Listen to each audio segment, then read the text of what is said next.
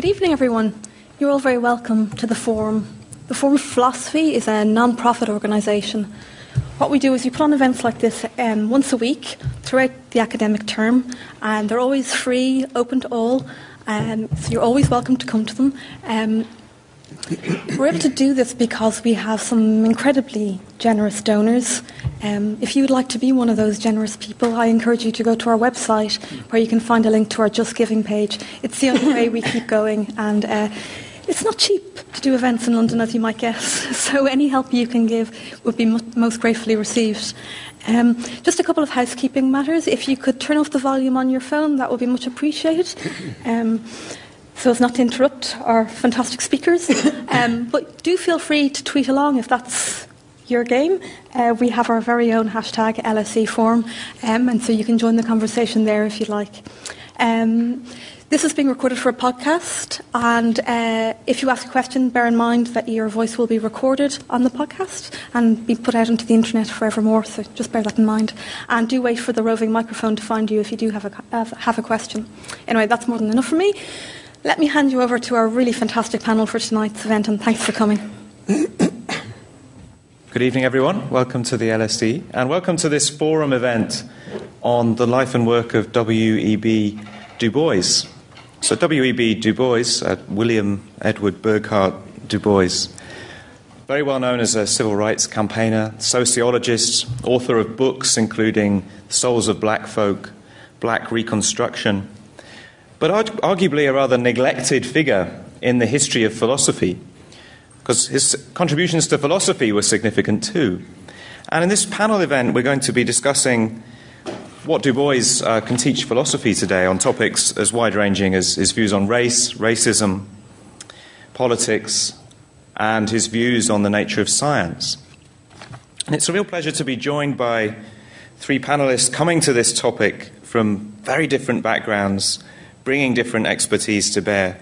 I mean, they are uh, Liam Kofi Bright, philosopher from here at the LSE, uh, Brian Kelly, historian from Queen's University Belfast, and Meera Sabaratnam from the uh, School of Oriental and African Studies, uh, expert in international relations.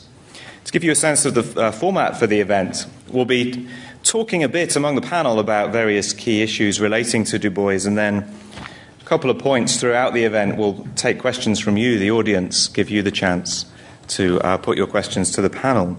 I mean, let's start with, with you, Brian. I mean, just some of the basics about Du Bois, about his life, about his work. When did he live? What, what sort of environment was he living in? Okay, so Du Bois um, lives a very long public life.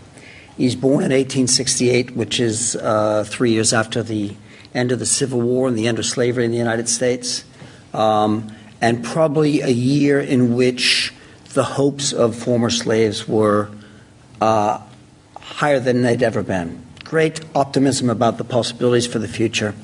Um, and then he comes of age, really, he reaches maturity in, at a period when all those hopes have been dashed, right? By the mid 1880s and into the 1890s, when Du Bois goes to university, uh, white supremacy is back in the saddle in the South. Uh, whites have said about the resubjugation of uh, black workers across the South, former slaves. And in place of that great optimism, uh, a sense of deep despair set in in the black community. Du Bois is part of a conversation about how to move forward in these very difficult circumstances. But he lives until, uh, so he writes Black Reconstruction, the book that I write, and probably the most important book in American historiography. The book I study, sorry, I wish I wrote it. Um, uh, he writes that in 1935 when he's 67 years old, and he lives almost 30 years after that. So, and all that time, really from the 1890s all the way up until uh, his death in 1963, he dies on the morning that King gives his uh, I Have a Dream speech, the March on Washington. Uh, all through that time, Du Bois is in the public limelight. He is the towering black intellectual of his, of his lifetime. He's a public figure, uh, an activist, but operating because he's active over 60 or 70 years in some very different contexts. And that makes it hard to kind of pick out, you know, when we do we ask, Was Du Bois a Pan Africanist? Well, at certain points in his career, he was. Was he a Marxist or socialist? At certain points in his career, he arguably came close to that. But he moves through a long lifetime of very uh, uh, of shifting uh, contexts. Yeah, like many significant philosophers, right? Views not not stable throughout his lifetime, but constantly changing. I mean, what sort of context was? I mean, was did he have a receptive audience in America at that time? I would say the height of his uh, influence is really around the uh, a few periods, really, but I would say around the turn of the century, around the between the late 1890s and the early and the First World War. Du Bois is a major figure in uh, black politics. He founds, he's one of the founders of the Niagara movement during that period, and then the NAACP. He is uh, the editor of the NAACP's newspaper, The Crisis, and mm. tremendously influential He's involved in the key debate of that period over uh, strategy for black politics.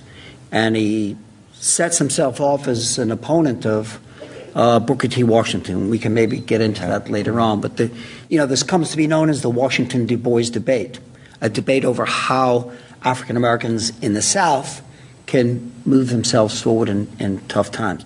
I will say one mm. important thing about Du Bois that we need to bear in mind.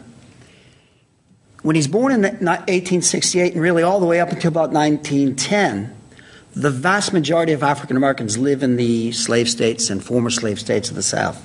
90 plus percent of all African Americans live in the South up until the period of the First World War. Du Bois is not part of that world. Mm. He's born in what is still remote rural western Massachusetts. He's the only black student in his graduating class um, and he comes up in a very different environment than the uh, what black Southerners would have been accustomed to. So his his formative environment was one pretty dominated by white people. Absolutely, and also one which gave him more space to develop his intellectual powers than he would have been allowed in the South. So he attends uh, Fisk University on a scholarship. It's the first time he actually goes south to Nashville and I think it's 1886. He uh, gets a position eventually at Atlanta University in the South. Um, he's the first uh, African American to be awarded a PhD from Harvard University.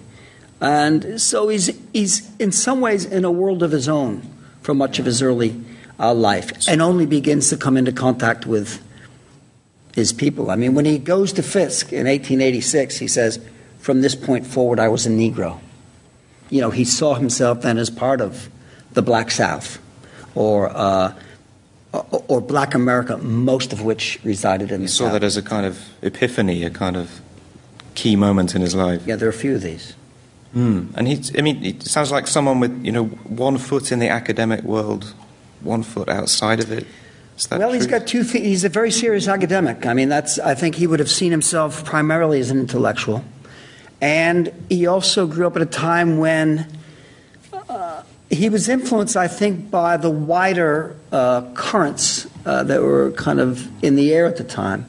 And there was a sense among white intellectuals who Du Bois would have rubbed shoulders with at Harvard that they had a leading role to play in reforming, uh, in reforming away the excesses of an industrial capitalist society. Du Bois is part of that. And this is where uh, he constructs this idea of a talented tenth, a black elite, mm. an aristocracy among the race who would lead uh, the black masses yeah. out of uh, the controversial idea. I, I, take it extremely controversial, and I think worth exploring maybe at length here. Mm. I mean, let's bring bring Liam in on this, shall we? I mean, uh, I mean, on any of these aspects of Du Bois' life, but perhaps also his books in particular, Souls of Black Folk, for example, crucially uh, important book. Yeah, so one of the interesting things about Du Bois's development is you um, think about how he moved politically over this, over his life, where certainly at the beginning of his life he has these kind of uh, philanthropic elitist ideals of uh, being part of a sort of intellect of the mind who are going to lead the masses forward by displaying their high ideals and putting forward ideas which would naturally gain the allegiance of the masses if presented in the right kind of way. Um, and there's an extent to which he moved away from that as he was older. He became more and more democratic. He became more and more thought that we should take our cue from the sort of the democratic will of the great mass of people, and so not this kind of elite guiding vision. And yet, his last public statement on this, he said that he said that he thought his mistake when he talked about a talented tenth when he was younger was that that was too big a group. It should be the guiding one hundredth. So the the movement went both ways, shall we say? Um, so he's someone who kind of has this very interesting. Uh, there are a number of tensions in his view, which aren't just present chronologically, but also kind of are always there. Where there's always this feature of Du Bois that he wants to empower people, and yet at the same time believes there's a kind of natural leadership class, which he, of course, counts himself amongst. That's this sort of elitist aspect to his thought. You, you think running all the way through his, his career comes and goes. Um, yeah, so, I mean, there's interesting. So maybe it's worth saying a little bit about what the two aspects of his thought were. So, on the one hand, there's the idea which could be underlying this idea of the talented tenth, which is that a large number of people sort of living their lives wrong and taking part in immoral actions or actions which are bound to be not successful on their own terms because they sort of don't understand themselves and the world they live in. And what's needed is for clear sighted people to make apparent how the world actually is and so allow us to take more successful action and more moral action.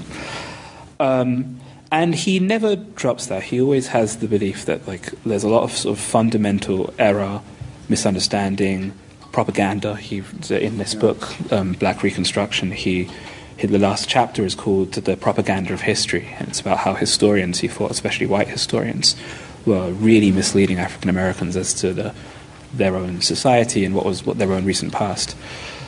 So he retains that kind of there's a lot of error in the world, and only an elite few can help us see through it. But at the same time, he comes more and more to think that he more and more to appreciate rather the extent to which democracy will give us good decisions, that somehow the sort of the pooled wisdom of many, many people will outdo the, the, the thinking of yeah. this one person, it's kind of with the wisdom of crowds. And so his whole life, I think, is trying to balance these. Balancing the elitism and the democracy. Yeah. Yeah. I mean, Brian, you mentioned he had various epiphanies throughout his life. I mean, what were the others?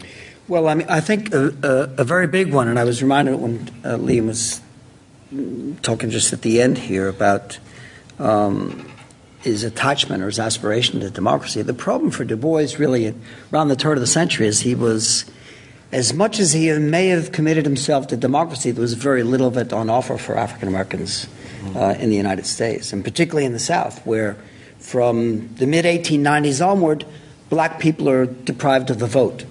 By 1905 and 1906, every southern state has passed uh, laws which deprive the vast majority of African American men, of course, women didn't have the vote at the time, of the uh, right to vote.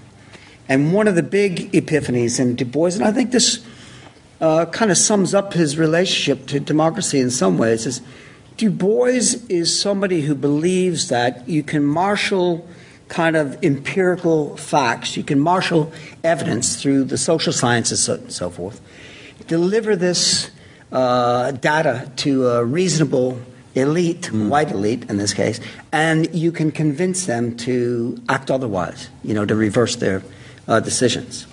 And he talks about it himself in his autobiography. In 1906, he's on his way to, uh, there's an atmosphere of hysteria being whipped up in Atlanta, Georgia, which was really the, uh, the, the, glistening uh, uh, metropolis of the, you know, New South creed in the South.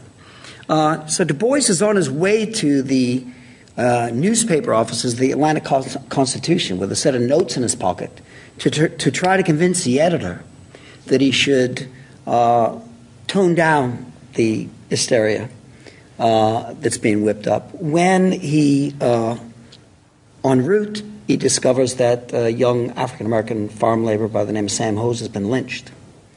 And Du Bois reports that actually parts of his body, it was common in uh, late 19th century lynchings in the South to dismember and mutilate uh, the victims, vast majority of whom were poor African American men, that parts of Sam Hose's body are on sale on his route uh, to uh, from Morehouse College, where he's ensconced, to the newspaper office. He puts his notes back in his pocket, turns around, and I think it's a shattering experience for him in terms of uh, curing for him the delusion that pure reason, that just by reasoning with uh, white hmm. elites, mm. the situation could be changed. That sort of social science by itself would somehow solve all of these problems. Yeah. Yeah, and there's also a notable change in his writing style around this point, where he goes from writing sort of quite dry, relatively dry academic treatises that's relative to his later writing, to writing much more evocative prose. Mm.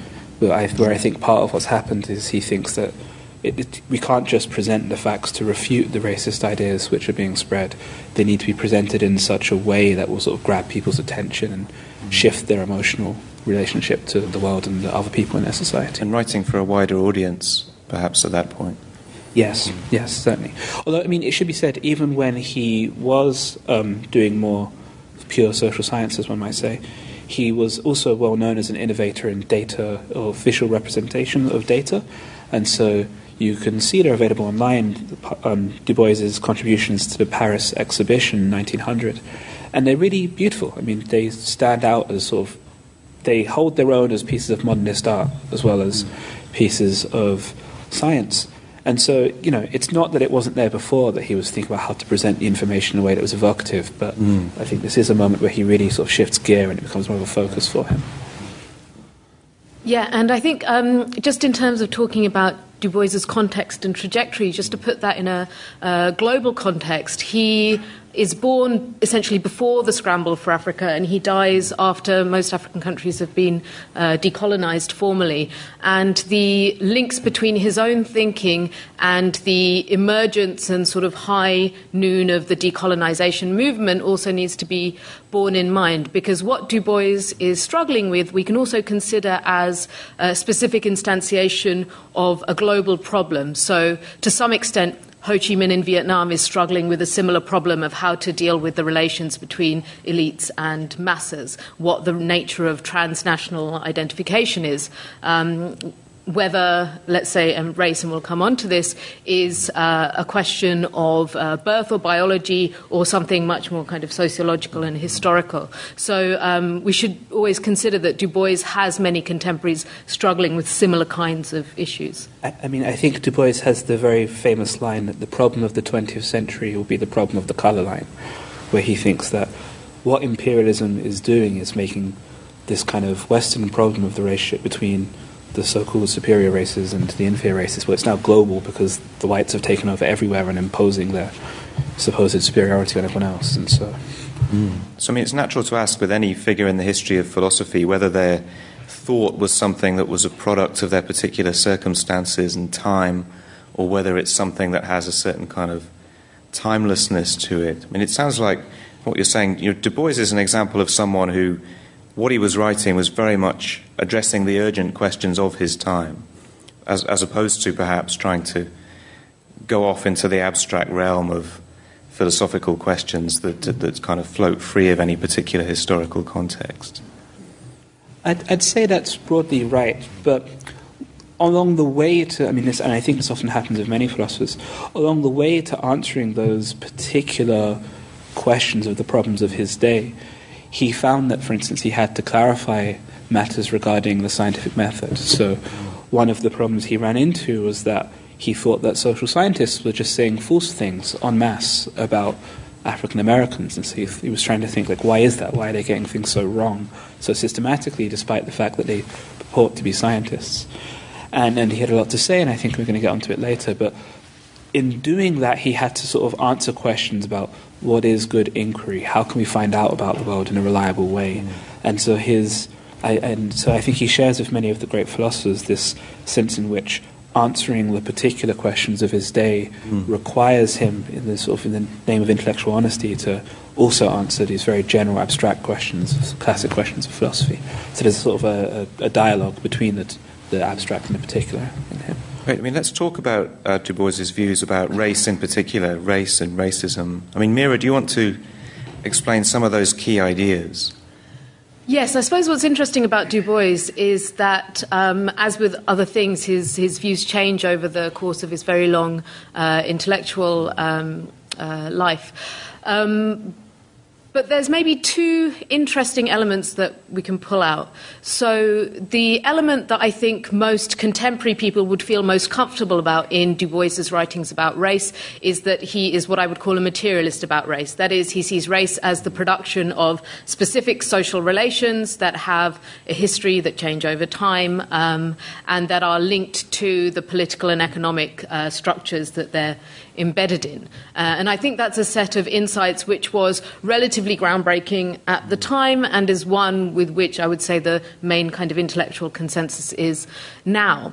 Um, However, being a man of his time, essentially born in the, in the Victorian era, you can also find a strand in his thinking which is what you might call organicist about race. So he thinks that races are real things, right? So in the course of his writings, he identifies a different number of races depending on where you look. Um, but he makes claims such as, you know, there are seven or eight races. They are the Mongolian, the Hindustani, the Slavic, the Teutonic, etc., uh, etc.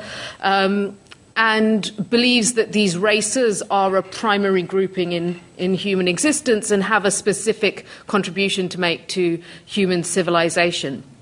Now, there are various ways in which he reconciled over the course of his life, or attempts to reconcile uh, the, on the one hand, the sort of need to see race as a product of social and political relations, and on the other hand, the reality, the lived reality or the experience of race and the phenomenon of group consciousness and group collective uh, striving. Yeah, I mean, Liam, let's bring you in on this. I mean, philosophers today debate this issue of whether race is socially constructed or whether it's a natural category. Where is Du Bois in relation to this? So, Du Bois is usually thought of as the founder of two of the main schools um, in the philosophy of race, reflecting the fact that he changed his mind over time, and it turns out his thought was so productive that two of the main views now take their cue from him. The first of those, as was just mentioned, is the view that, in some sense, what makes a race a race, certain kinds of certain kinds of social relationships amongst its members. So, something about sharing a culture, sharing certain patterns of life. And so, when he'll give these like different different races, he'll say, "Well, the Teutons, they're the people who write prose this kind of way," or something like that. Mm. Now, certainly, what people nowadays do not take from Du Bois is his specific cultural claims about what the Teutons are doing, whatever. But um, the idea that somehow what makes a race is some kind of shared cultural commonality that has remained um, uh, current. But later on in his thinking, another one of Du Bois's many famous quotable lines is um, challenged to define uh, what it is to be black. He says, "Well, I can define uh, what it is to be black in full le- with full legal force." uh, to be black is to have to ride the Jim Crow cart in Alabama. And, and there we see this development of this idea that um, races are things which are hierarchically ordered in a kind of social political sense. And so um, race is a means, uh, a tool for social domination, a means by which you group some people as higher than others in a in implicit or an implicit or an explicit social hierarchy. And these are two different ideas but related. They both have this feature that um, race is somehow created by the ways we interact with each other socially. But in one of them, race is a kind of definitionally hierarchical. Race is just the kind of thing which is the basis of some kind of social hierarchy. Whereas in the other, it's at least possible to imagine an egalitarian relationship between races, even if we don't happen to instantiate that now. Um, Meera? So um, I'd maybe just add a, a, a, twist to that, which is I think he writes about blackness and whiteness quite differently. So, um, actually, when he's writing about whiteness rather than blackness, um, he's much more, I would say, of uh, a materialist and a skeptic about the value or the reality of group identification. Um, this is particularly around the time of the First World War and immediately afterwards, when essentially Europe has torn itself apart in an enormous bloodbath, and all of the claims about the civilization and the forbearance of Europe are being doubted. Um, and he writes about the invention of whiteness. He said, When did people decide they were white? And he recalls the invention of whiteness as actually being a very recent phenomenon, as indeed it was. Um, when did he place place it to? So he places it, I mean, essentially to the late 19th century. Ah, it's the, the discovery of whiteness amongst uh, the descendants of these European groupings. This is a recent thing. Um, and he says, What's special about it? So, what's interesting is that he deconstructs all of the mythologies of whiteness uh, within his writings and says, look, they haven't got a special claim to be better or smarter than anybody else. They haven't got a special claim to be more advanced scientifically. Um, what makes the difference between whites and others is the width of the stage on which they've played their part, right? So they just happened to become to power essentially in an age of globalization, industrialization, imperial expansion. Um, and he makes very clear that he sees no special moral characteristic that makes white people inherently worse or inherently better than any other race, but that it's this, it's this global stage on which they're playing their part in the late 19th and early 20th century. That means that the crimes are, let's say, multiplied accordingly. Um, and I think that's an interesting kind of yeah, so, so to come in on that, I mean, it's interesting that when Du Bois does list the races, what we would nowadays think of as white people is actually for him multiple races.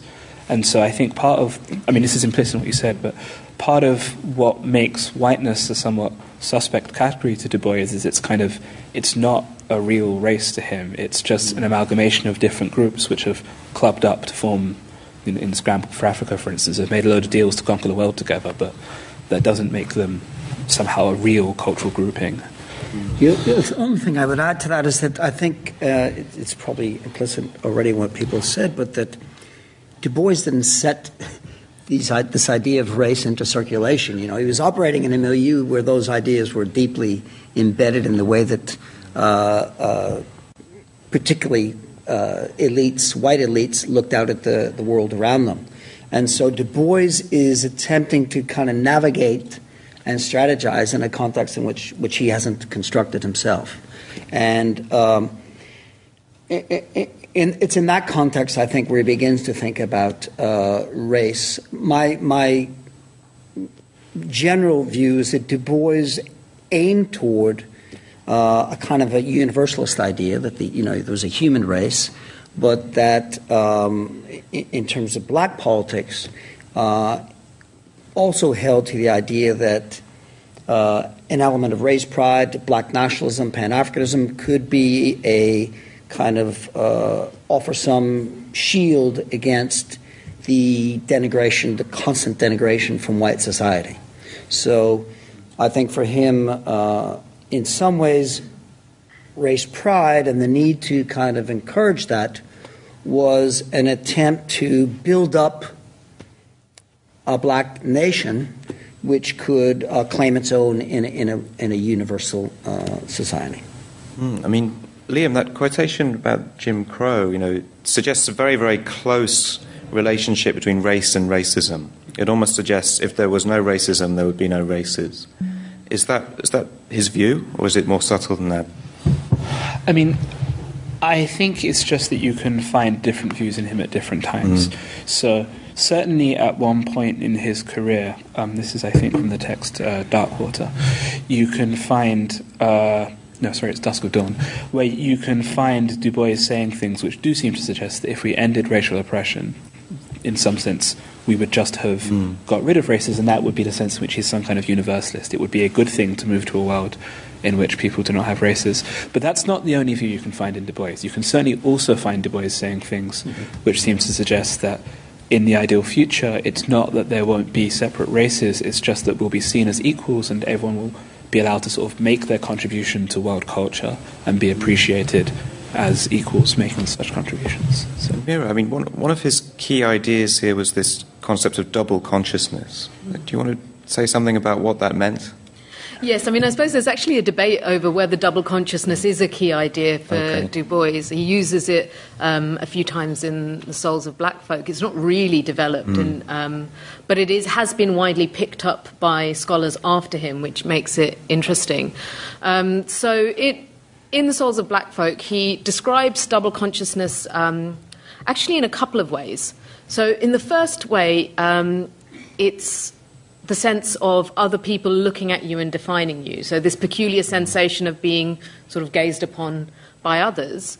Um, but he uses it a couple of sentences later in, in a different way, which is uh, of two souls warring in the same body, right? An African soul and an American soul, um, as, and, you know, struggling to keep the, the parts together.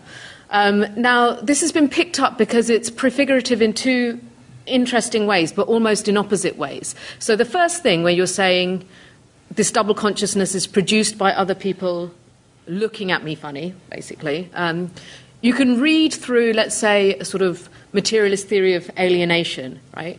There are dominant forces in the world that define what blackness means. It's very negative. I, as a s- subject with my own kind of uh, psychology, experience their negativity, but I also resist it. So you can read it as a sort of sort of psychologically productive tension. Um, the other reading, though, so that sees blackness as basically rooted in, let's say, alienation. The other reading uh, is a more optimistic one, and it says um, there is this Negro spirit which I have, and there is a sorry, that's, and that's a term used by Du Bois, um, and there's an American spirit that I have, and I know that both have worth in them, and I don't want to have to mm. choose between them, and I want to deliver both unto the world, right? So there's a story of redemption in that second reading of double consciousness, uh, which again kind of feeds into what Liam was saying about people taking Du Bois's, even that one paragraph, in very different yeah. directions. I mean, relatedly, um, there's this interesting passage in uh, a dialogue he wrote, which is a conversation between. Um, a sort of an imagined white interlocutor and himself, where he has the white interlocutor describe what what he thinks it means to be a good American of his day. And the white America goes through and describes, well, on the one hand, I have these ideals of being a good American, sort of a, a thrifty capitalist, basically. On the other hand, I have these ideals of being a good Christian, which is a sort of charitable philanthropist in many ways. And then I have this idea of being a good white man, which is a sort of domineering lord of the other races. And like, and gosh darn it, it seems very hard to simultaneously be a thrifty philanthropist overlord. Um, and and so there's a sense in which, uh, like, there are there are multiple points in Du Bois's writing where he does analyze this idea that you can that the same person can find himself torn between different ideals. And double consciousness is the phrase which has been picked up on a lot because that's the experience of African Americans in particular he's talking about. But it, it, seems to be part of a, a, a, theme he was interested in in other areas. Mm. And can I? I mean, and it's also interesting that double consciousness also has roots in both um, let's say, romantic movement of the sort of 19th century where people were starting to think about the spirits that were, you know, in men and struggling with reason, essentially, that, that struggle.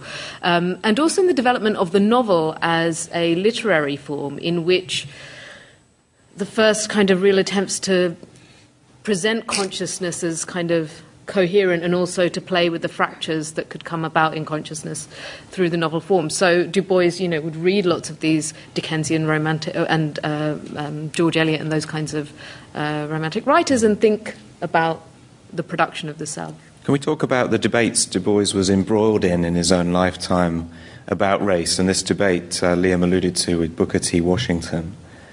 Uh, Brian, do you want to Tell yeah, so I mean, the, controversy the, was there. The, the, context for the debate is that, uh, as I say, whites have returned to power in the South uh, from about 1877, 1880 onward, um, and from the mid 80s have embarked on a campaign aimed at uh, basically putting blacks back in their place in the South. Mm. And this is also in a context of uh, rapid industrialization the South, that uh, its elites want to build is an industrial South with the same kind of that can compete with Pittsburgh and Chicago and other places.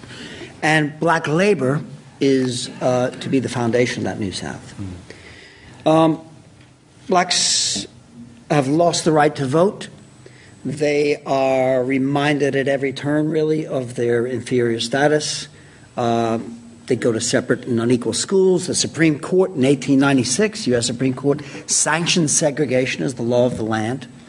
And uh, Rayford Logan, you know, early African American historian, calls this the nadir in African American history, the low point in African American history. Leon Litwack has called it the most brutal and repressive period in the history of U.S. race relations. So, somewhere between 1880 and 1915, when the First World War breaks things open a bit, very difficult period for African Americans in the South. Booker T. Washington is a former slave born in the South who, uh, in 1895, is invited to make a speech at the Atlanta Exposition. It's kind of an agricultural fair where he's invited by uh, prominent whites and gives a speech and basically says, We will surrender the demand for political and civic equality in return for a little bit of peace. Basically, uh, Washington accepts segregation. And toward blacks in the South, he says, we must forget about politics, save our money, be thrifty, sober, and 20, 30, 40 years from now, we may be able to uh, return to full equality. For Du Bois, this is, uh, he's repulsed by this. Uh, and Du Bois argues that it is wrong to surrender any of the kind of political rights that African Americans had won. And so there's a debate that takes place between them. You can read the, you know, the text of that. There's a, a, there's a chapter in Du Bois's Souls of Black Folk, which is published in 1903, and it's a chapter called Of Mr. Booker T. Washington and Others. And really, that's the best place to get Du Bois's side of the story. I would argue that uh, both, ironically, neither of the strategies, either the one pursued by Washington, which is about surrendering political equality and concentrating on industrial education, learning how to build a house, and so forth, nor Du Bois's, which relied on this talented tenth, an elite that would deliver the race. Neither of them really speaks to the needs of the overwhelming majority of African Americans in the South who are destitute, exploited, oppressed, imprisoned, all the rest of it. Both of them are, I mean, Du Bois is in many ways something I'd be more sympathetic to. He advocates protest. You know, we must protest our conditions. But he doesn't really have a solution to the problem of the predicament that most African Americans live in. I mean, one of Du Bois's most fascinating arguments in this period is so Du Bois was a trained sociologist, and he also had a kind of uh, all but the defense PhD in economic history from Berlin. There's a strange bureaucratic story about how he didn't end up having the actual PhD. He was eventually awarded the PhD by Khrushchev later in his life, who just directed the East German University to do that. So, thanks, Khrushchev. But um, he paid a heavy price for that. yeah, no, he did. Um, but um, but sort of Du Bois had done a number of studies, and one of the things he brings out in this argument with Booker T. Washington is the thought that if a pe- so Booker T. Washington can be seen as advocating, saying, let's negotiate from a position of strength. Right now, like it really was a period of just terrible, terrible oppression for African Americans in the South, and they're not really in a position to defend themselves. So, so Booker T. Washington thought said like we, we can't fight this now. We'll build up money, we'll build up wealth, and when you have money, Americans have to respect you. So we will negotiate later from a position of strength, from like the one kind of thing Americans do respect, which is money. But one of the things that persuaded Du Bois was the thought, well, there are a number of arguments, but I think one of the most interesting is that based on his own study of people who had been building up wealth in the South, who were African Americans who were running successful farms, successful businesses, is they were um, attacked and the sheriff wouldn't protect them, or the state would refuse to fund the roads to and from their farm, and so they weren't able to actually sell their produce.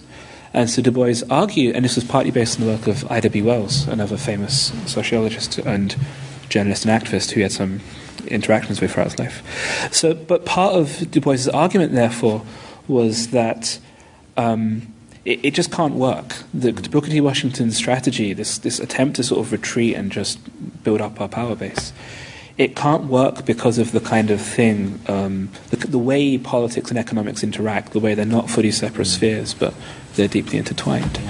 So thanks. I mean, it'd be great at this point to take a few questions from the audience on these issues relating to uh, Du Bois's life and work and his views on race and racism. Um, I could take a block of maybe three questions. Let's go uh, there. Yes, thank you. This is very interesting, and I'm wondering about his religious commitments. It seems to be quite difficult to picture someone working across the things he's working across with this set of ideas without having some sense about how that fitted with whatever the religious commitments were, and I'm sure there were mm. some because of that period. Okay. So that's actually quite a controversial question and was in his lifetime. So one of the first academic jobs he got was at a evangelical uh, school, denominational school in Ohio, and he was very nearly fired because on his first day there, he was in the lunch hall. Someone saw him and said, "Ah, a Dr. Du Bois will lead us in prayer." To which Du Bois said, "No, he will not," and then he nearly got fired.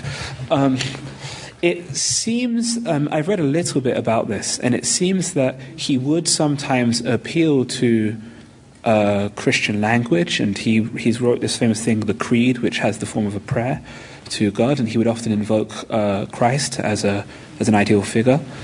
But his personal religious commitments are a little bit opaque. It seemed that it, while he was obviously inspired in some ways by Christianity as the the religious cultural form he was most familiar with, he never quite wholeheartedly developed, um, devoted himself to the faith. At least that's my knowledge. Yeah, I think so. I think what's interesting is also, though, that he roots a lot of his conception of what he calls Negro culture could be in spirituality. And so, even if he may be an on again, off again uh, Christian, he, he is spiritual in, in at least two senses. One, um, he takes very seriously um, uh, the the history of, of, slave music in the in the South as being a major contribution. At some point, he calls it the only piece of real culture that the South has delivered in America. Right? Is the is the music of the enslaved, um, and the. Uh, other sense in which he's um, spiritual is in thinking about African religion as uh, as kind of prophetic, right? And there is a prophetic quality to a lot of what he's saying and what he's talking about. So, another way of reading the concept of double consciousness is actually as a, a spiritual belief called the veil about um, the possibility of second sight, right? And so, he's always treading a line between, let's say, the secular and the spiritual, uh, particularly in the early writings, um, that, that is uh, productive. Oh, and one more thing, I was reminded by his. So his, he's got this very famous analysis of uh, the spiritual music of the, the rural African American poor, which he was very fond of. And in the same book in which this is put forward, he also he wrote a short story. It's probably my favorite of Du Bois's fiction about um, somebody trying and failing to play the role of a kind of elite cultural leader. It's called Of the Coming of John, where a young man from a town in the south goes away to the north to get educated, and while there, um, sort of loses his faith, or at least starts to speak and act in a very secular way, and then comes back and tries to play the role of the Du Boisian talented tenth, the Du Boisian elite, guiding the people of his old town to a better way of life. And the people are horrified by his atheism, and they won't follow him. They won't let him play that role. And the story is a tragedy, but I won't spoil the ending. Um, it doesn't end well. Uh, and so that does seem to be some kind of acknowledgement of like if you're going to be the leader to the African American population of the time Du Bois is writing, he seems to think that you have to be at least outwardly a Christian and maybe deeper than that too. And so there's some kind of relationship between the. The, the other interesting thing, I think, is that Washington, as well as you know, secular agnostic, and, and often rails against the kind of exploitive uh, role of an element among the black ministry, at least. Um, so I think there's a trend in the late 19th century South toward uh, an opening up of a kind of secular space in African American culture that you can see in uh, the rise of blues music, for instance, as a tradition, which is, you know, seen as the devil's music by uh, the black church in many ways. And, um, you know, with increased urbanization, with movement north, we get, uh, I think, a real internal struggle within the black, uh, within the African community in the South about uh, Christianity.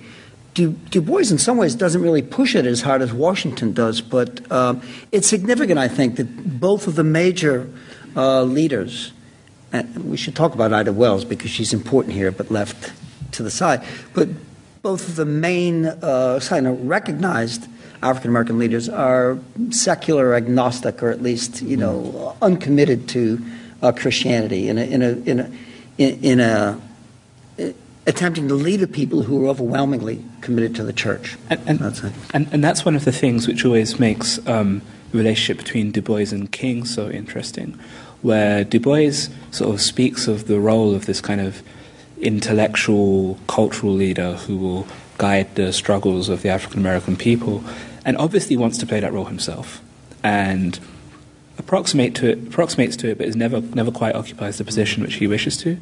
Whereas King, who is like Du Bois, he's a PhD, he's very he's an intellectual, um, but is also a Christian minister, is the person who's able to play that role, and so it has some kind of of the coming of John esque feature.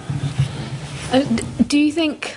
So I think that there's something in Du Bois's internationalism in terms of his early uh, um, life and also his later travels and so on that disconnects him a little bit from America in a way that maybe King is not quite as disconnected. Like King feels rooted in his context in a way that Du Bois.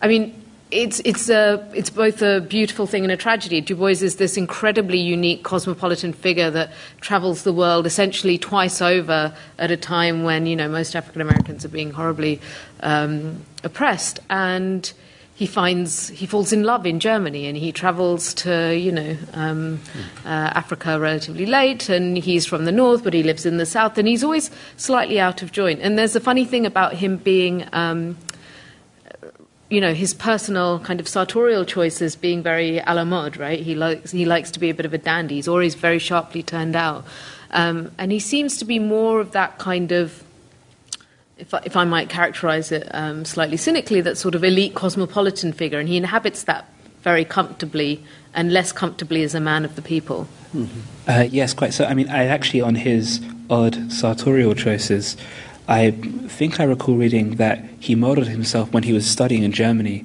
He saw the Kaiser riding by one day and thought, like, yeah, that's, that's me up there. And so he adopted uh, Prussian cavalry officer gloves, which he would wear for the rest of his life, which is like the man was bold. and the facial hair, of course. I'm learning a lot here. I know. we have time for a couple uh, more questions from the audience. There's one from the second row here. Please wait for the microphone to come to you so we can capture the question. Yeah, it didn't. Hello, thank you so much for interesting comments so far. I just wanted to ask a question in relation to, um, I guess, his concept of race. One of the things I noticed, particularly when I was reading Dusk of Dawn, is that he also tries to get into the psych- psychology of how it feels to be discriminated against and racialized.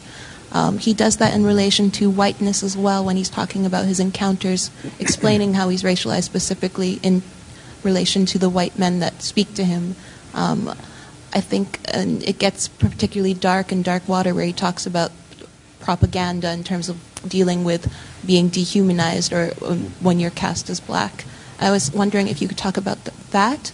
I was also hoping for anyone who has knowledge in relation to his relations to other religions, particularly Zionism, um, because and uh, sorry, uh, Ju- Judaism. I meant specifically because I remember that was one thing that he said when the Negro in the Warsaw Ghetto. So realizing there was a connection between other groups being discriminated, discriminated against on the basis of race and himself. Um, well, I, I mean, it sounds like you may have read just what I've read, but I can say that on Judaism, after World War II, he felt that there, there was a lot of parallel between the way Jews had been treated in Central Europe and the position of African Americans in in America, and so he sort of he.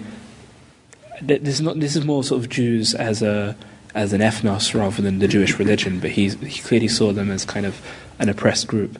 And I know he uh, he actually engaged in some correspondence with Albert Einstein, where Albert Einstein wrote a short piece for a journal that Du Bois was um, editor of that time, where Einstein outlines the idea that kind of as as a German Jew, um, he kind of had a sort of empathy, he had empathy for the position of African Americans and supported their struggle, and that was Du Bois and Einstein sort of had basically the same idea, and that's why Du Bois commissioned the piece. Um, maybe Meera, on the psychology of race. Um, yeah, so I mean, I don't know. I mean, I think on the psychology of racism, no, of course he took it very um, seriously, and he saw, and he was conscious that he was black in America in a way that he wasn't in either Europe or Africa, right? So in both Germany and Africa, um, he wasn't received in the same way, and he actually, in some senses, felt more liberated to be fully human, right? And so it's so there is a strain in him about the gaze, about the sort of kinds of questions and the kinds of um, what we might in today's parlance call sort of microaggressions, which was not a term that it was all that would have all made sense to him, but uh, uh, those interactions. Um, but I think at the same time, he was developing what I would call a sort of historical and sociological analysis of the same. So he always kind of came back to seeing these things as functionally important in what I'd say industrial capitalism. And so uh, he was weaving out stories about uh, Africa's role in history that brought essentially from sort of 5,000 years ago, ancient Egyptians, up to the present. And what he wanted to show, and in a way, a sort of riposte to the sort of psychologizing of race, is that the oppression of black people was functionally important to the development of industrial capitalism. So um, I don't know if that kind of really answers the, the question, but I think that is really important that particularly um, you know, there's a lot of things going on. The other thing I just wanted to say was a lot of anti colonial thinkers watching the Second World War and its aftermath pointed out the parallels between uh, anti Semitism and the Holocaust that happened in uh, Europe with what had been happening previously. Actually, Du Bois had done this in 1915 when uh, comparing the slaughter of Europeans to the slaughter of uh, Congolese and why one was an object of international outcry and the other wasn't. And you saw it again in the 1930s, where um, the invasion of Ethiopia, uh, Abyssinia, by Italy was not kind of uh, pushed back against. So he was um, very conscious of the fundamental hypocrisy that racism produced in modernity. So, right, modernity has these liberalizing, progressive, scientific aspirations, except the hypocrisies produced by race sort of pull those apart and undermine them all the time. There's, there's, one other piece I think that we haven't touched on, but it's important for Du Bois's development. And that is from the uh, mid, from around the period of the First World War, Du Bois is deeply engaged with uh, the left with uh, Marxists mm, yeah. in and around New York City. And in 1926, visits the Soviet Union, uh, a, a, trip that makes a deep impression upon him. And the most, for him, the most, uh, I suppose, spectacular aspect of that trip is his impression that the Soviet Union has solved the nationalities problem, and particularly a long history of anti Semitism that the Soviet government, the early Soviet government, has made inroads against, deep inroads against uh, a deep rooted tradition. That came back. Politics. What's that? Anti Semitism came back, I suppose. Absolutely, yeah. and I think Du Bois under, underestimates that, by the way. It's an impressionistic uh, uh, uh impression. It's, it, I think there are problems with this impression. He's there for a short period mm-hmm. and overestimates the degree of change he's seen. But the other thing, which is very important, if you look at his correspondence all through the 1920s and 30s, that many of the people who he's engaged with intellectually in New York are part of the left milieu, many of them uh, disproportionately Jews, uh, many of them having been born in Eastern Europe in Russia and having moved to uh, New York and been involved in, uh, on the left. Was So he a du, Bois, du Bois is engaged with this. was he a Marxist? Would you say? Well, he claimed to be by the end of his life, and he's certainly uh, deeply engaged with Marxism. I think for the most, uh, for most of the 30s, Du Bois is uh, reading extensively in Marxism, and also Black Reconstruction really is a work of Marxist historiography, uh, which I think is uh, part of what gives it its explanatory power. But certainly, all through his life, Du Bois is. Uh, I shouldn't say all through his life. From the First World War onward, I think Du Bois is engaged with Marxism. Uh, we can talk about this, but I think the kind of talented tenth that elitist strain in his thinking leads him to a certain version of Marxism, which, uh, and eventually to fairly unapologetic support for Stalinism in Russia. So, I mean, I'd say Du Bois actually had a habit of visiting authoritarian regimes, being given a very helpful tour guide by the the, re- the leaders of said authoritarian regime, and coming back and reporting like, "Wow, that place is great." um, he was a very astute sociologist, but he seemed to fall for this one every time. So, And and this is even um, when pretty awful things have been exposed. He's still writing in relatively glowing terms about the Soviet Union. yeah, I mean, he he maintains um, for as far as I know till the end of his life that Trotsky was an agent paid off by Hitler, which was just kind of a ridiculous conspiracy theory. But He defends the Soviet Union after Khrushchev's uh, revelations. You know, so he's. I think in some ways he's moving more towards that position in the latter years of his life. He's got a much more fluid and I think uh, creative engagement with Marxism in the 30s. Was he also a Democrat? Yes, oddly. Um, so, I mean, and so his commitment to democracy was real and shouldn't be understated. He was a campaigner for women's suffrage. He uh, campaigned to sort of end the various restrictions on voting for African Americans in the South. Um, he would argue against imperialist projects, and sort of the, one of the fundamental premises was that they were anti-democratic. Um, and so yes, he was certainly also committed to democracy. Now, how that, I mean, I think partly how that's reconciled with his support, for instance, for Stalin is just some false beliefs about what's going on in the Soviet Union. He sort of he thinks that actually what's happened is they said they were giving all power to the Soviets, right? So that means it must be that there's workers' councils running things now. No, it's not so simple as that, but there is just this element of he maintains some convenient false beliefs about what's going on in these regimes. Um, and just on that, I think what's interesting is that it's precisely his attempt to solve the race problem that drives him in both of those directions. So, if I mean, if we take a step back, um, the race problem in America is an attempt to keep the proletariat, the white proletariat, on the side of the capitalists in some respects, right? And so imperialism and racism help to unite a social body that is fundamentally fragmenting as a result of the degradations of capitalism, right? So um, the analysis that he gives of how and why racism functions is very much rooted in Marxism, but he's also a real American, right? In some sense, he really believes in the promise of what we might call the American dream, but to realize it means to confront both racism and capitalism in a particular kind of way. So, so maybe instructive is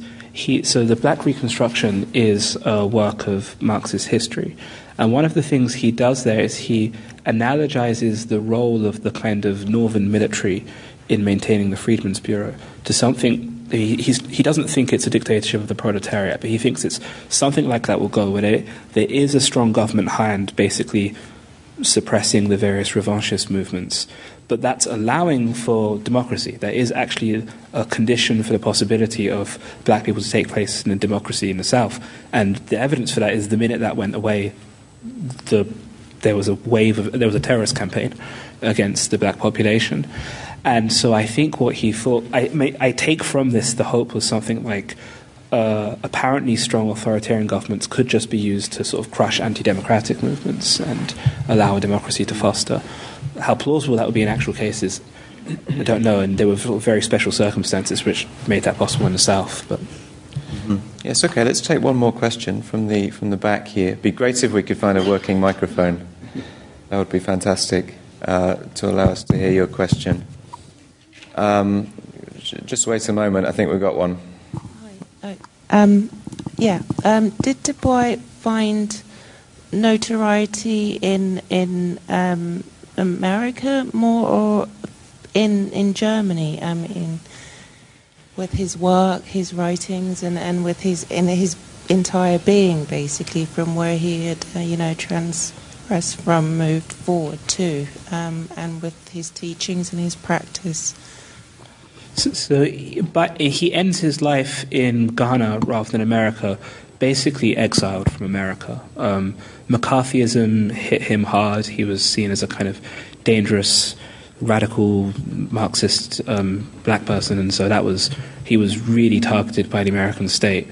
Um, and so, by the end of his life, in sort of official American, the, the official position of American government is that Du Bois is a pariah, and so he really did gain a lot of notoriety in America. As to his position in Germany, well, I know the East German government were under instructions to like him from Khrushchev, but uh, does anyone know anything more about the German situation? No, but I, I think in some ways, uh, just to come back to uh, Du Bois and the latter stage of his life when he's uh, very often outspoken in defense of uh, what's going on in Russia.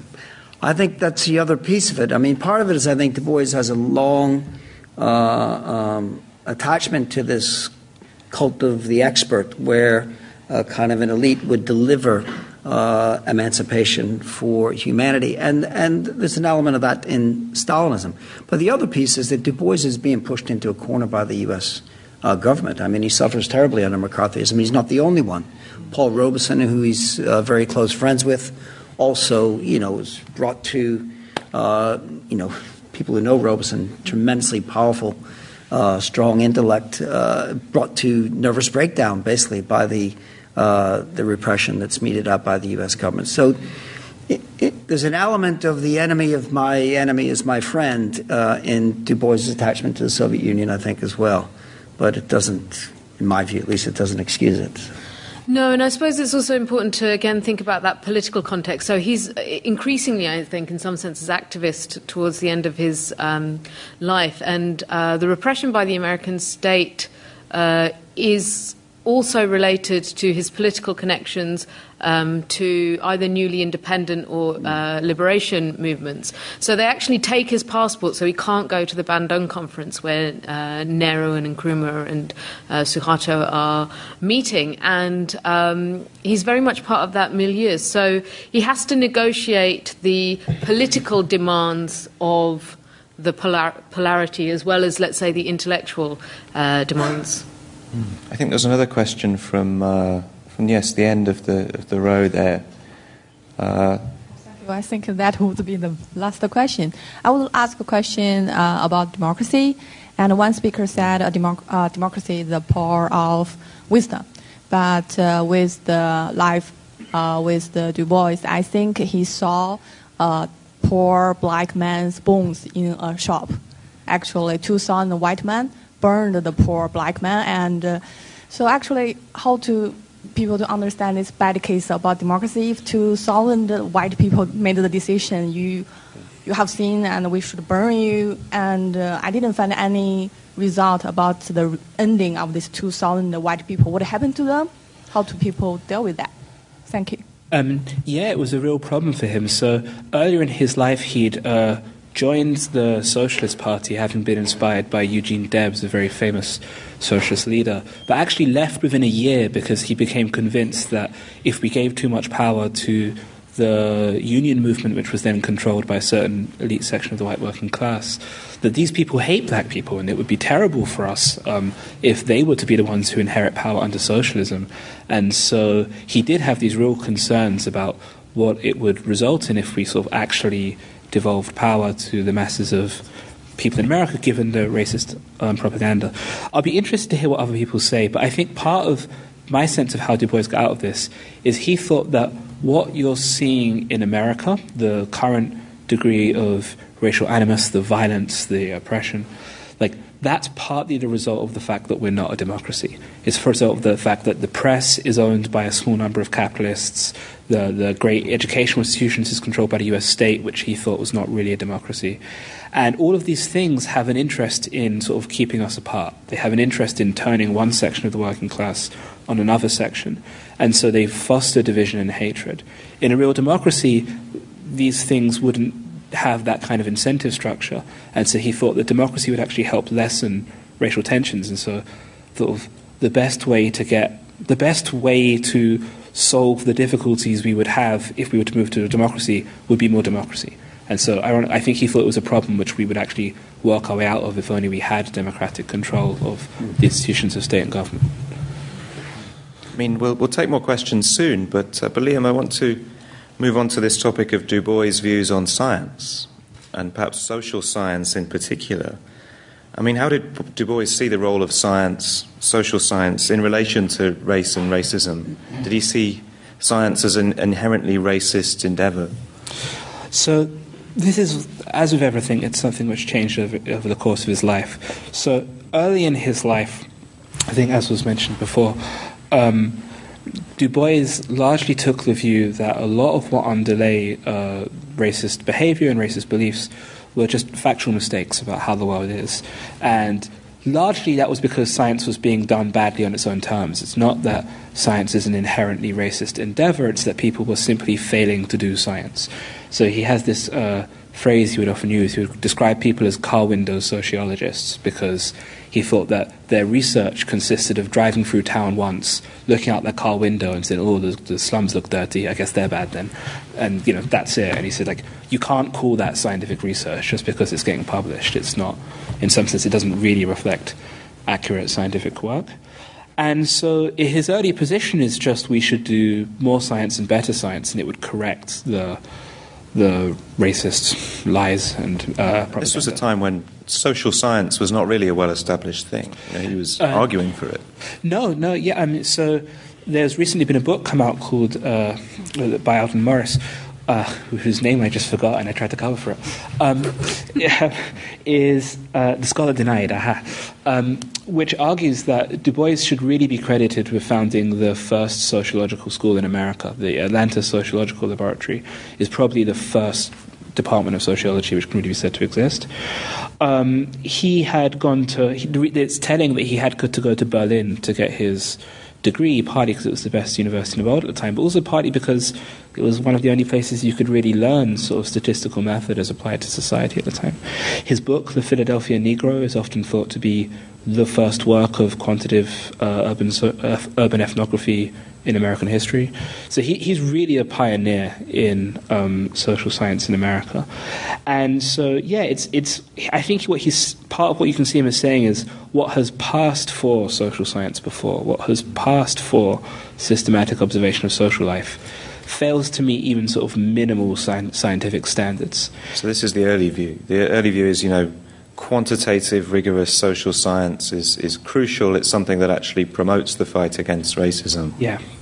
Um, and his later view is, I describe it as a nuancing of this. Like he, he never abandons the view that in the end people believe a lot of false things, and if only they would study the world more rigorously, they, that would overcome that. But he, he, he becomes, he develops more of a sense that it's not just that they sort of contingently happen to believe false things, but that in some sense they're sort of various psychological and social forces make them make those beliefs hard to dislodge. That it won't do just to prevent present them with stuff which is a quite decisive counter argument. You need to make that information vivid to them in such a way that it will get through those psychological barriers and change the aspects of society which give people an incentive to uphold those lies. Um, and so it's, it's not so much that he abandons his view of science, but he comes to nuance it a bit more with an appreciation of the psycho and social forces upholding propaganda. Mm, so a need for propaganda, not just science, in a way. A need to, yeah, a need to sort of supplement one's scientific research with counter propaganda, or present one's scientific research in a way which is more vivid. So the souls of black folk it doesn't read like a work of sociology. But very frequently, if you know his prior research, you can see in the chapters underlying it is like observational or quantitative social science. It's just he's now trying to present that work in a sort of poetic way or through fiction, in a way which he thinks might actually break through people's uh, racist imaginations. Let's talk about propaganda, because I mean, this is a word with negative associations, right? I mean, sounds like a bad thing, but to some extent, Du Bois is a kind of qualified defender of propaganda for the right purposes. Meera? Um, yeah, I would not so much propaganda, but a narrative, right? A narrative mm. history, and this is um, and this speaks to his scholarship in the fields of history, and particularly um, African history. And uh, I mean, Brian will maybe be able to say a bit more about Black Reconstruction, but he's consciously aware that one of the myths surrounding um, Black people is the absence of a historical presence for them. So he spends a lot of time researching African history, the civilizations of Ethiopia and southern Africa, the varied different kinds of peoples and languages that have existed all over the continent. Um, why? Because he is experimenting in some sense with the reconstruction of a black historical subject mm. that can then be an equal contributor to human civilization. Mm. A, as a whole. So I guess he, he sees a lot of the, the history of his days written by white people itself a kind of propaganda. It, it kind of erases black people. Yes, I mean, if you think very concretely about the ways in which the American continent has been settled, mm. in which the um, uh, continents around the world are subject to imperialist control and expansion. And you look at things like the Conference of Berlin, which is the division of Africa, but set up as a sort of anti slave trade conference, mm. um, then that propaganda is just sort of everywhere, and he can see through it. Um, but he realizes that it's not enough just to say, you know, you guys are wrong, but that blackness is something real and these are people with civilizational pride. So I think I think in terms of historiography, because there are parallels really, uh, and maybe it grows out of his changing approach to science and scientific research. But in Black Reconstruction, he uh, argues not only that not really that black people have been erased from history, but there's been a kind of a systematic denigration of what he calls he, he calls Reconstruction the greatest attempt to establish democracy for the working millions that the world had ever yet seen. For Du Bois, Reconstruction is really the high point you know, in American history in terms of uh, democracy for the masses. Uh, the attempt that he detects among white historians to diminish the importance of that experience is not just is not really about erasure as it is as much about denigrating and, and burying that, uh, that history. So he talks about a, uh, and I'm, I'm paraphrasing, but he says something about a deliberate effort to so change the facts of history that it will make pleasant reading for white Americans. That's what he talks about in terms of, in a chapter called The Propaganda of History, which is a, a, systematic demolition job on a generation of racist uh, historiography. I mean, Du Bois really takes on the whole of uh, the uh, historical profession and demolishes them in a, in a single chapter. So, actually, that chapter, The Propaganda of History, it's one of the ones that I've looked at the most in thinking about Du Bois's changing views on science, because this is from the 30s, which is relatively late in his scientific career. And one of the interesting things about that is you can find him saying some of the same things he was saying in the 1890s about science, which is he thinks that indeed. Uh, uh, white historians have systematically gone wrong. They've denigrated African Americans. And he places the blame not. He places the blame on the particular social goals they're trying to advance.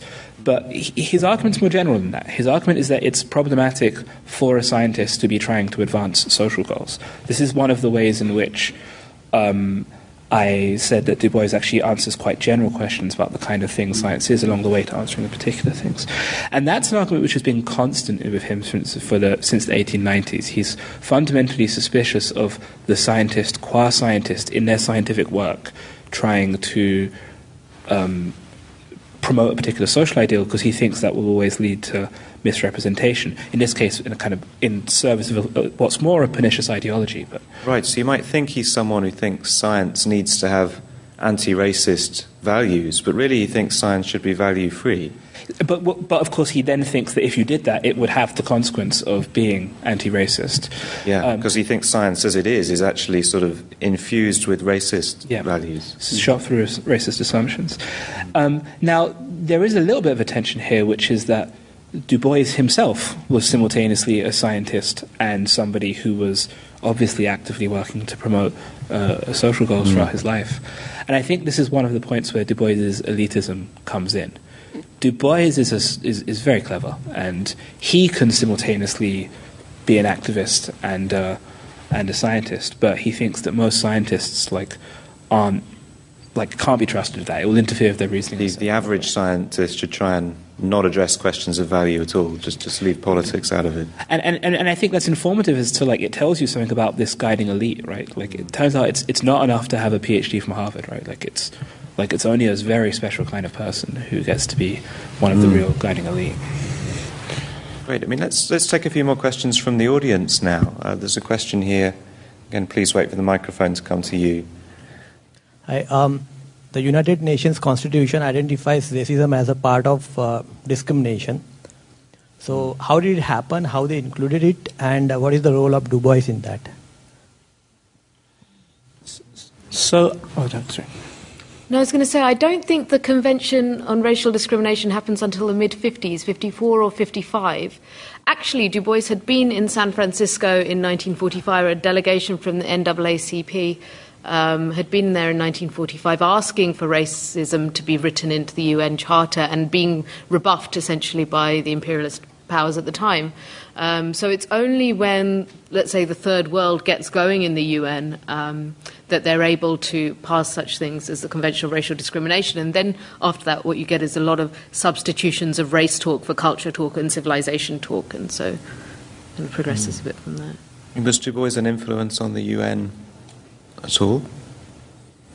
He's deeply involved in the Pan Africanist movement, and uh, as has been said, you know, is I suppose the most important development for him in the post war world, uh, even though the Cold War is descending, is the emergence of uh, new independent nations in Africa and Asia, which he is uh, deeply attached to, and also I think it played a role in kind of promoting over uh, decades before that.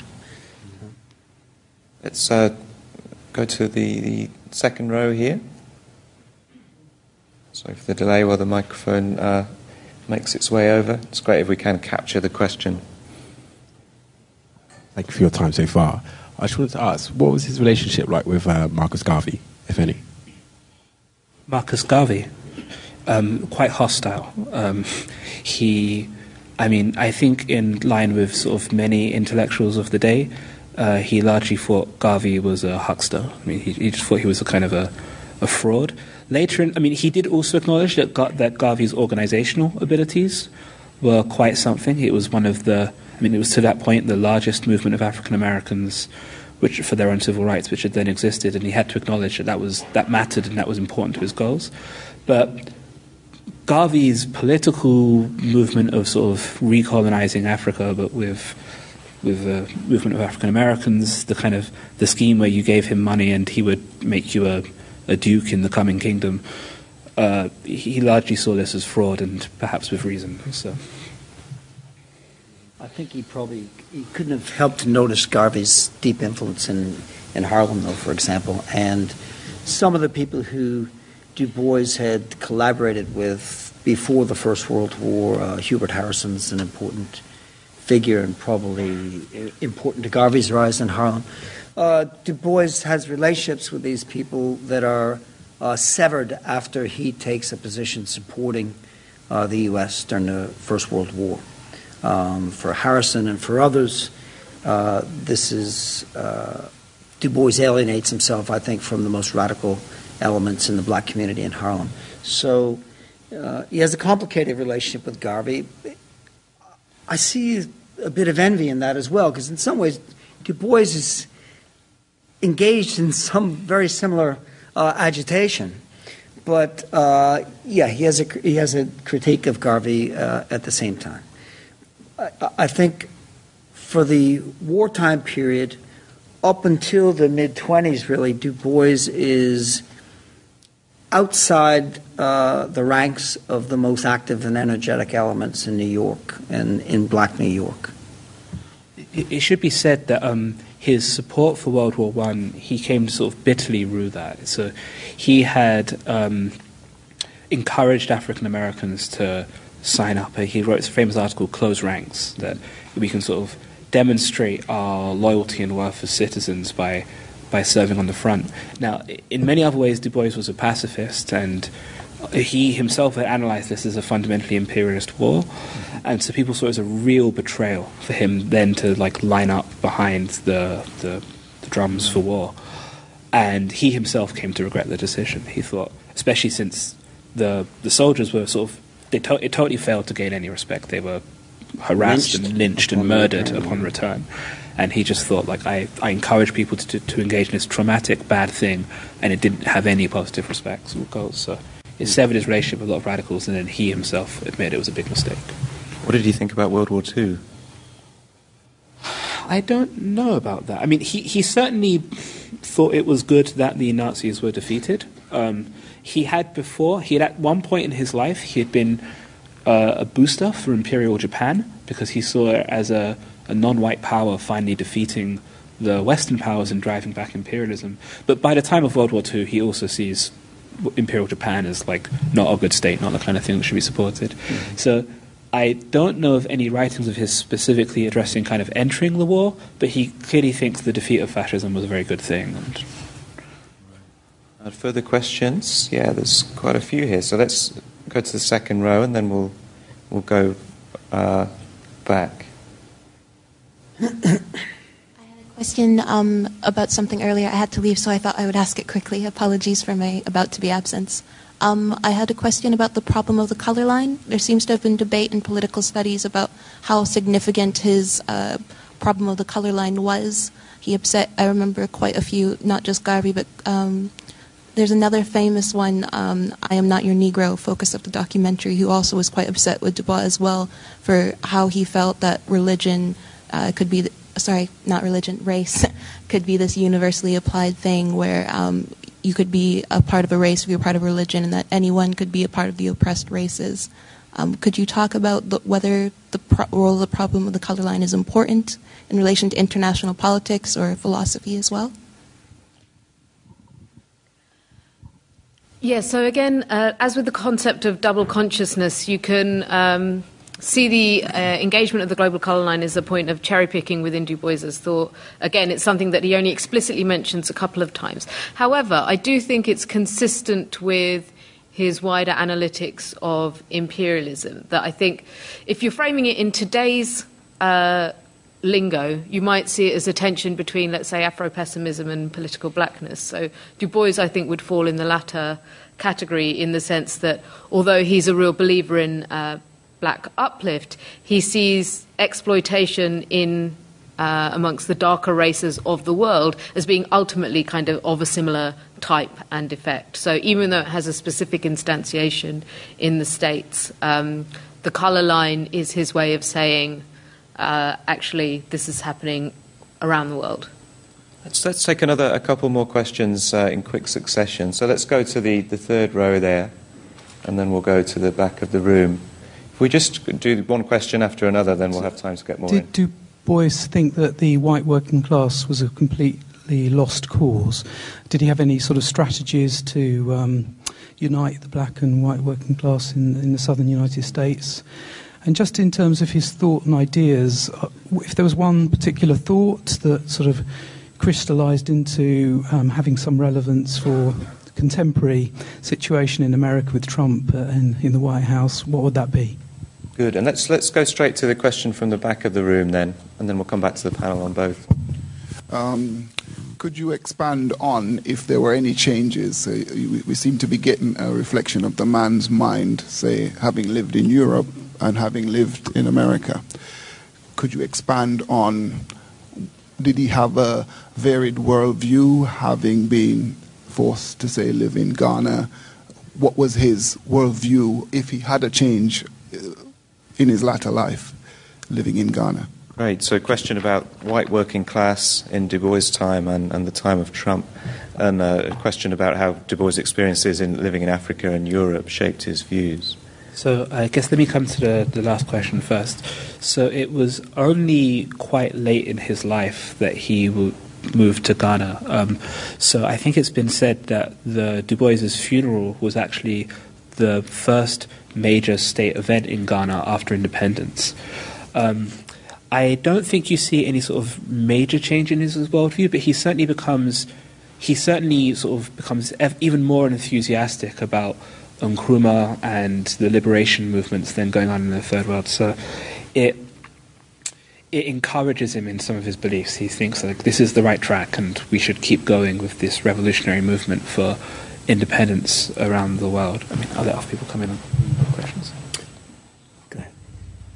Oh, just to maybe um, add to that, I think um, his encounter with actual continental Africans as opposed to the imagined kind of African diaspora um, complicates his views on the possibilities of race solidarity. And I think he sees those things as more difficult in practice than he had imagined from either from his kind of writing room in Germany or in, in the States. Um, so I think that's a slight uh, complication. I want to think about the Trump question a bit. Uh, on the white working class, I mean, I think this is important and it figures somewhat in Black Reconstruction because one of the questions that he confronts is why, if, it, if it's the case that former slaves are fighting for a, uh, during Reconstruction, are fighting for a more egalitarian society where the old planter class no longer uh, rules the roost, why is it that white workers, uh, white labor in the South, uh, most often takes the side of uh, their former uh, their former rulers. And Du Bois explains this um, with something uh, that I think he got from correspondence with somebody else on the left, but he says that white workers are compensated for their destitution, their, their, their poor material conditions, by a psychological wage. That is, uh, a sense of racial superiority uh, offers some compensation, meager compensation, you might say, for um, their, their, their deprivation. And I think there's a tension in Du Bois, which I think is worth, you know, which has kind of enduring uh, power between, on the one hand, you know, he argues there are no people anywhere on the face of the earth with more in common than black and white workers in the South. On the other hand, uh, most of uh, American history is a story about uh, the white uh, working classes being engaged in vicious racial uh, uh, or brought along on vicious racial kind of pogroms. So I think he is he would like to see he aspires to see a multiracial interracial labor movement, but um, is I think fairly sober about the prospects for that in the late 19th century South, and rightly so, I think.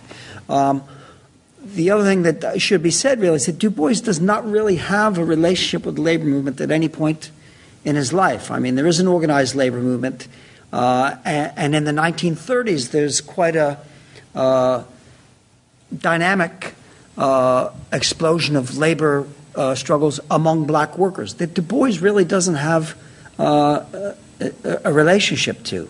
There are other people in his milieu, Abram Harris, Ralph Bunche, uh, A. Philip Randolph, you know, people who he'd been his contemporaries who are deeply involved in this. Uh, du Bois is um, out of touch, I think, with um, that, and, and therefore remains pessimistic even when those possibilities present themselves in the 1930s uh, in, in ways that his contemporaries are um, more insulated from. So, um, for to sort of crystallize a thought from Du Bois, which might be relevant to contemporary America, and it's I say contemporary America because this is predates Trump.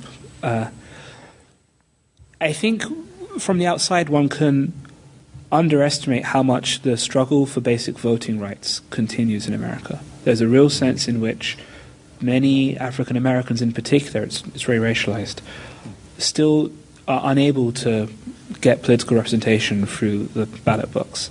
And if you take Du Bois's early argument seriously, if you take this point that it, you can't achieve various economic and social goals until you can protect yourself politically from the machinations of the state, both local and um, distant, and also like ensure that the various supposedly neutral elements of the state actually work to your benefit when they're meant to, then it gives real reason to focus on the continued struggle for actually gaining rights to vote, like effective right to political representation for African Americans. So I think the lesson I take from Du Bois is that's a worthy object of focus. That's where to concentrate our energies. I'm afraid we're out of time, but I mean, that, that comment about the contemporary relevance of Du Bois, I think, is a fantastic closing remark.